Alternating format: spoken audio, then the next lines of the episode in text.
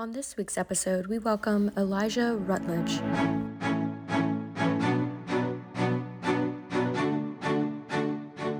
We have the Rutledges on today.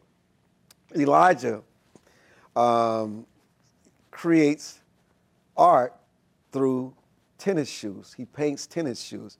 Now, he gets paid a lot of money for his tennis shoes, $800 and on up. But, you know, his father, who's an accountant, who has a, a education academy in Macon, Georgia, and his wife, who is Elijah's mother, is also a lawyer. So they come from a very accomplished, educated family. So our conversation today is with um, Elijah and his father. Elijah, first of all, I want you to tell our national audience exactly what it is that you create that the marketplace has responded to in an overwhelming way.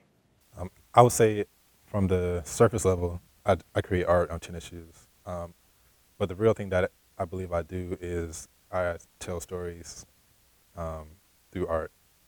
And sh- shoes just happen to be my canvas of choice um, because I am a shoe collector myself. You know, I love uh, tennis shoes, fashion, uh, th- that type of thing. But uh, the main thing I do is is tell stories um, through art. And you tell these stories because there was a time when, you know, when you were in private school and you had to wear uniforms, the only thing that you could wear that could express your personality were the shoes you wore. And so uh, while you liked the Air Force shoes, you wanted to create your own kind of shoe. But when you went to your parents and asked them to make that investment, he said, no, I'll invest in Nike stock, but I'm not going to buy you those expensive shoes. But that turned out to be a blessing for you. It definitely turned out to be a blessing, mainly because it created the drive for me uh, to do something on my own. Um, and, and, it started from an extremely young age. I, I, think we had that conversation when I was about like six or seven um, when he first told me about the Nike stock. So because I didn't have what I wanted, it gave me the drive to create something completely from scratch that, you know, at, at the time I didn't really know what I was doing. I did I didn't go into it with any expectations, and I think not going into it to make a certain amount of money or to, to reach a one particular goal, um, it, it always kept the kept it fresh, um, and that's kept me going. But as a young boy, you had a fascination with comics, whether it was Spider-Man, Superman, and you would draw. You sort of put that on hold for a while until much later in your life, you realized, ah, you had an aha moment you could create the same kind of artistic value with tennis shoes. So drawing, you know, I've always done it. You know, from my earliest memories are of me drawing. Um, you know, luckily my mom, I think I think her, her being an attorney helped because you know she documents everything. She all, all my earliest drawings from preschool, uh, she still has, and uh, that passion for drawing, you know, I still have today. So so between like elementary school and me painting my first pair of shoes in the tenth grade, between that time, like I always drew. Um, I think another thing that made me want to draw is or was a lack of superheroes and comics and uh, characters that look like myself. Um, and so, kind of having that as an added bonus uh, to create, that's something that I bring back to the storytelling um, in my art now. So I always make sure it's all, always positive rep- representation. How important has it been for you to have the unconditional support of your parents? It's been extremely uh, important. Uh, you know, I always say, you know, both my parents are entrepreneurs, and I think I, I didn't realize it at the time, um, but throughout my whole life, like they've been at, you know, everything I've ever done, any program or uh, I used to play baseball as a kid. Like they were at all my games, took me to practice, picked me up from school. And I realized that by them being entrepreneurs gave them the freedom and the time to be able to be involved in my life. And I think that's something that I've really been able to appreciate now myself um, as an entrepreneur, um, having the freedom uh, and the time to, to kind of make the decision, the decision that I, I want to make. And they set the foundation. but that. they also had expectations with, for you. They also knew of all the hobbies that you had and how crea- ever creative you were, and education was important. You had to do well in school. Yeah. Oh yeah, yeah. That before anything, even art, you know, uh, that expectation was always there. Um, we said like my sister got a little bit older. Um, we were kind of she's two years younger than me, so um, when we got to a little older age, we used to have like grade competitions in the house, like you know who, who could get the highest GPA. Um, I remember like one of our first, I think the first video game we ever got in the house, we got because I had to get all A's and my sister had to get all A's for the for the whole year for us to get it, it was a Wii um, to get our first game. So, so kind of that that motivation for education and the the the notion that we had to be excellent in education. Competition and education in the household. Charles, how do you, I mean, obviously, we're just seeing Elijah, but all three of your kids are overachievers. They're very talented. How do you mind that in a household? How do you develop it? Uh, it, it starts with expectations. Children do what you expect them to do, by and large. Um, I wouldn't even call them overachievers. It's our duty to maximize our potential, each of us. And we just always encourage and support uh, as best we can our children and maximizing their potential. And so we, we've been blessed. Uh, as any parent who's watching knows, if your children are doing all right, as a parent, you're doing all right. So, you know, you told the story about how you felt like you became the man uh, when you started making money from the sneaker business and you were able, a simple thing, to order pizza, not ask your parents for money and pay for it. Actually was just t- talking to my sister a couple days ago, um, like about that moment. And, and I think even for her and my little brother, that kind of opened their eyes too. Because, you know, before, um, pretty much if you wanted to do anything, you had to ask mom and dad for money. And, you, you know, some, I remember sometimes I used to send my sister to ask for me. Um, so, so when, when I got to a point to where I didn't always have to do that every time, you know, we wanted to do something, um, I think it, made our bond stronger, like me, uh, my brother and sister. And then it, just showed them, I think, just a possibility, like if I can now order my own pizza, it's like, what else can I do? Um, and I think that that feeling of just independence, even, though you know now it seems small, but that that's something that uh, always kind of keep in the forefront uh, to remind me.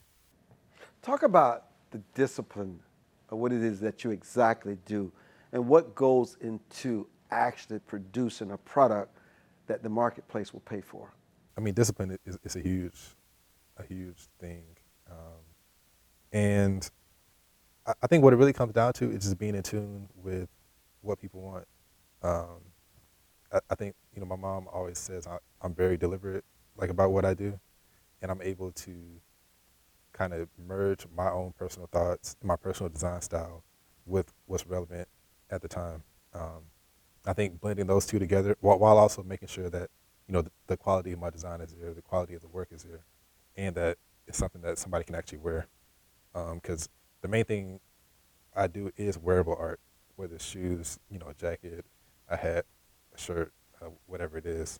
Um, and, and that, like I said, that, that goes back to the uh, expression that we mentioned earlier um, when I was in uh, elementary school, where shoes was the only thing you could really have to express yourself. Um, so being in tune, it, it, it always lets you be a reflection of what's going on at, at the moment. And I think we can reflect what people are feeling, they'll, they'll always um, come back to you.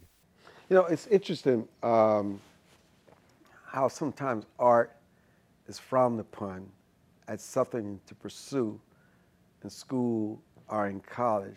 But sometimes I think art is not always defined uh, as a career because if you think about it, and I think you've said this before, everything is art. Everything around us, everything was created. Even though God is the creator, He has a, gives us the ability to discover His creations.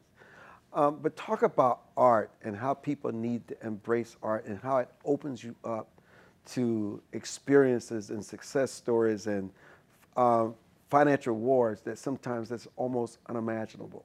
Yeah, um, you know, like I said, art is li- quite literally in everything.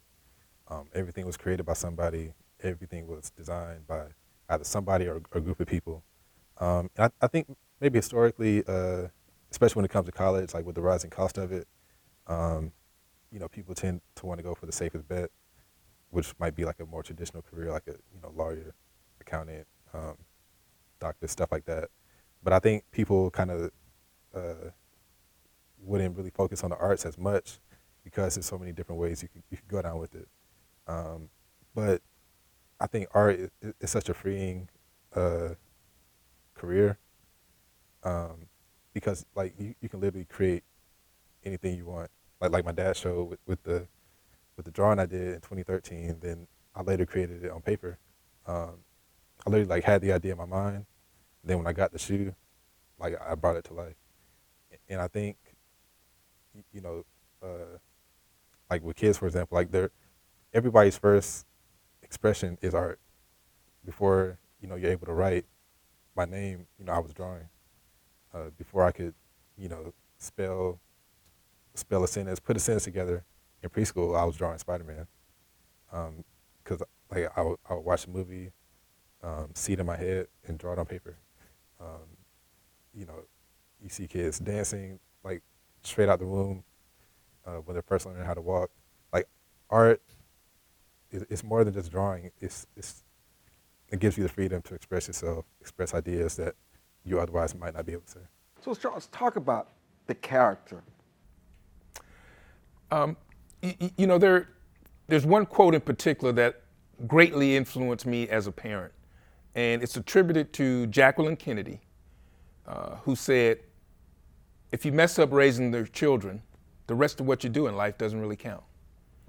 Uh, and I, I embraced that concept and that idea when Elijah, my firstborn son, was was was given to me, and we've my wife and I have carried that through. Uh, you know, we have three children, and our firm belief is if you mess up raising your children, the rest of what you do in life doesn't count. Uh, it is the most important thing that that that you can do. You know, talk, talk about when you really realized both of you that you had a business that could just change your entire lives. I mean, you talked about the story when you sold your first pair of shoes. Um, you sold them for thirty-five dollars back in what um, 2014, and if you were to sell that same shoe today in 2022, uh, it would be almost eight hundred dollars. Talk about that. What people are willing to pay for, if the creation moves them. It's kind of been like a progressing thing. Um, I, I wouldn't say there was one particular moment where I realized that this could be a career.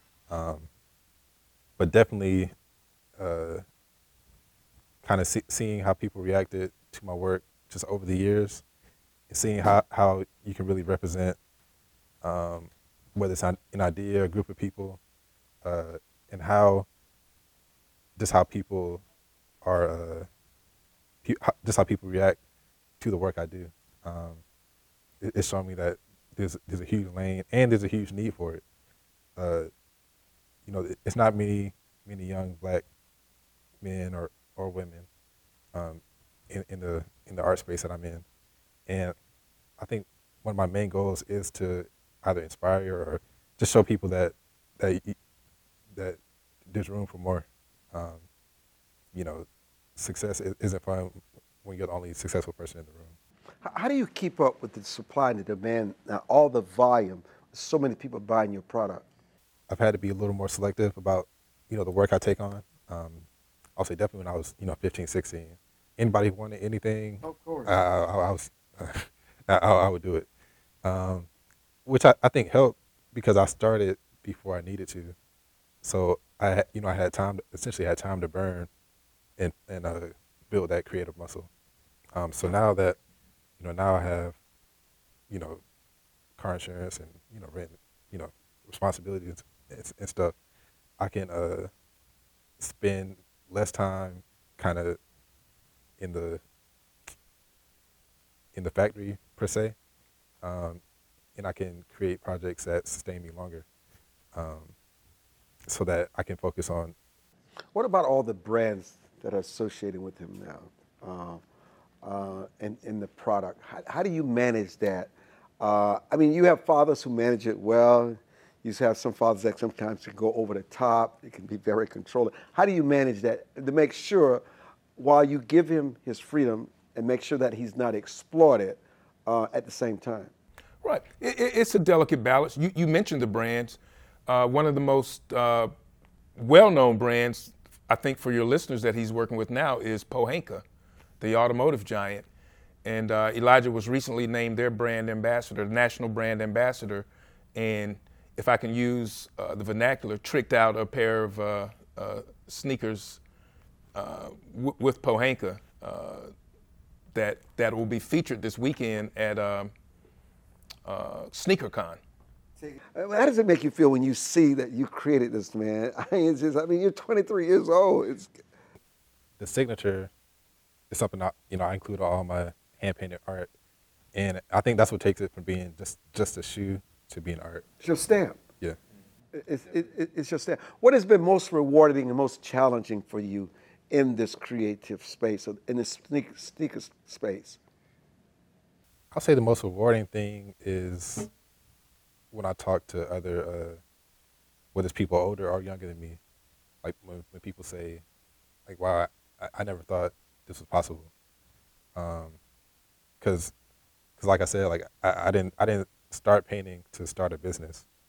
Um, and I think through my work, I've been able to, to show people that, so, like, show people what can happen when you follow your passion because um, throughout my journey, like I've met a lot of people who said, know, oh, I, you know, I always loved to draw, I used to want to be an artist, but you know, I didn't think I could do it. So I, I you know, I became, you know, something else.